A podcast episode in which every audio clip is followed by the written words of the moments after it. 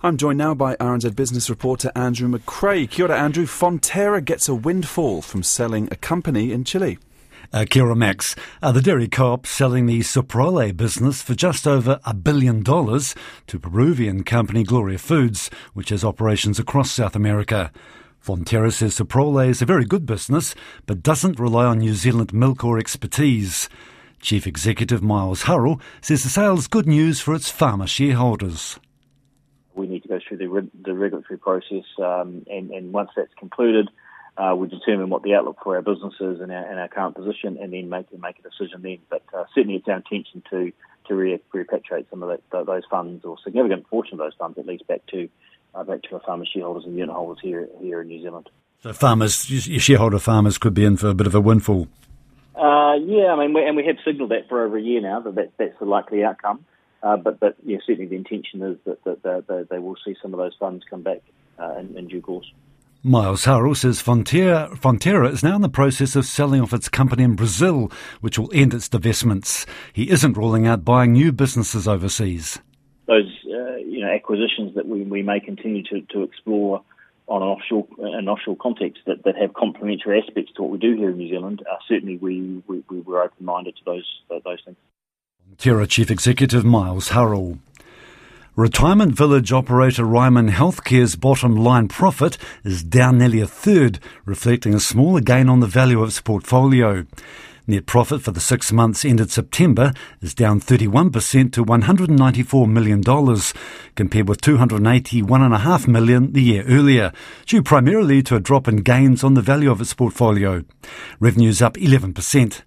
Group Chief Executive Richard Umbers says the underlying profit, which is a better measure of the performance, rose 45% to 138.8 million.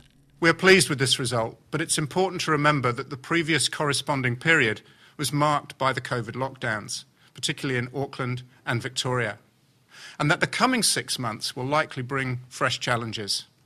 We know that continuing to grow and develop the range of services we provide will enhance both the experience for our residents and the returns that we can generate. Richard Umbers says the company's careful monitoring cash flows and capital management. It's setting up a dividend reinvestment plan with the interim first half dividend of 8.8 cents able to be reinvested.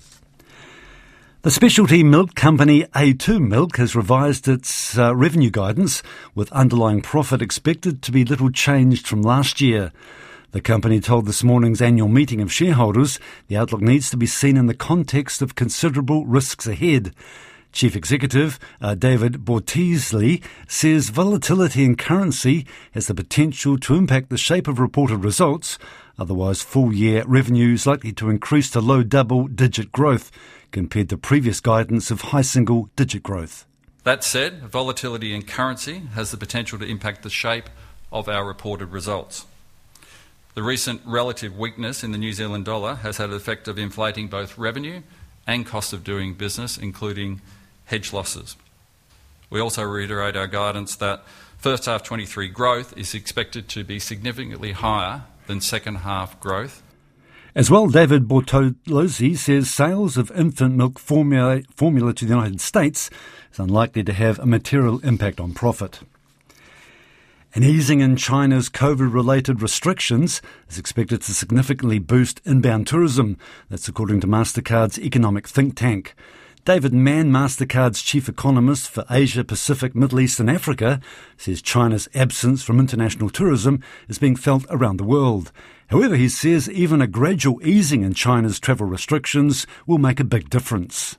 While we have seen a surge in flight bookings out of Hong Kong, since they have removed their quarantine restrictions, it may not be quite as rapid coming from mainland China, but even at a slow pace that could be dragged out through 2023 and 2024, that is a major extra positive, knowing that China is the single most important tourist spender in the world, and it has not yet taken part in the travel recovery so far. David Mann, MasterCard's chief economist for the region. Metro Performance Glass is cutting costs and laying off staff amid volatile trading conditions. The glass manufacturer expects to save between eight and nine million dollars from the second half of the financial year ending in March. It says the review includes its organisational structure and manufacturing footprint. The company says it's talking to staff and will provide support to all affected by the changes. Metro Glass expects first half underlying profit to be about to be about 5.6 million, with net uh, debt about 59 million. The half year results will be released at the end of the month. Our time now for the latest from the markets, and we're joined by Brad Gordon from Hobson Wealth. Good afternoon, Brad. Good afternoon. What's it like on the New Zealand market today? Well, yeah, an okay start for the NZX 50 gross index, up 37 points at 11,332. A2 milk have their AGM today, that is currently down 5 cents at $6.59. Uh, elsewhere, Auckland International Airport down 2 cents at $7.80. Uh, Fletcher Building up 2 cents at $5.14. Contact Energy up 2 cents at $7.41. Chorus up 5 cents at $8.05. Fisher and Paykel Healthcare, uh, one of the leaders in the exchange, up almost 5% or 95 cents at $20.93. Heartland Group up 1 cent at $1.76. Uh, Infratil down 1 cent, $8.65. Meridian came out with an operational update today that is unchanged at $4.60. Probably one of the big movers of, of today, my food bag, very disappointing. Uh, interim update down 15% at uh, 50 cents. And uh, Ryman also came out with their half year result down 25 cents at $7.74. And what about across the Tasman, the Australian 200 index? Yeah, sure. Um, a fairly muted start there, but it is up about 10 points at 7,148. Uh, probably the big news over there is the BHP Oz Minerals deal. BHP is up uh, 8 cents at $43.88. And the New Zealand dollar, what's that looking like at the moment? Uh, New Zealand dollar is buying 91.56 Australian cents, 61.31 US cents against the Japanese yen at 85.95, against the Great Britain pound sterling at 0.5167, and against the euro at 0.5912. The New Zealand trade weighted index at 71.4. And Brad, uh, interest rates, oil and gold. Uh, the three month bank bill rate at 4.23%, 10 year government bond rate at 4.21%, Brent crude at 90 US dollars, and spot gold at 1,760 US dollars. Thank you, Brad Gordon from Hobson Wealth. And as Brad was talking about just before, home food delivery company My Food Bag has served up a disappointing half year result with net profit down 37% as customer numbers drop. Profit, uh, net profit for the six months ended September is 5.9 million compared with 9.4 the year earlier. Revenues down $4 million to 94.4 million. The company says the number of active customers has bounced around in the first half of the year.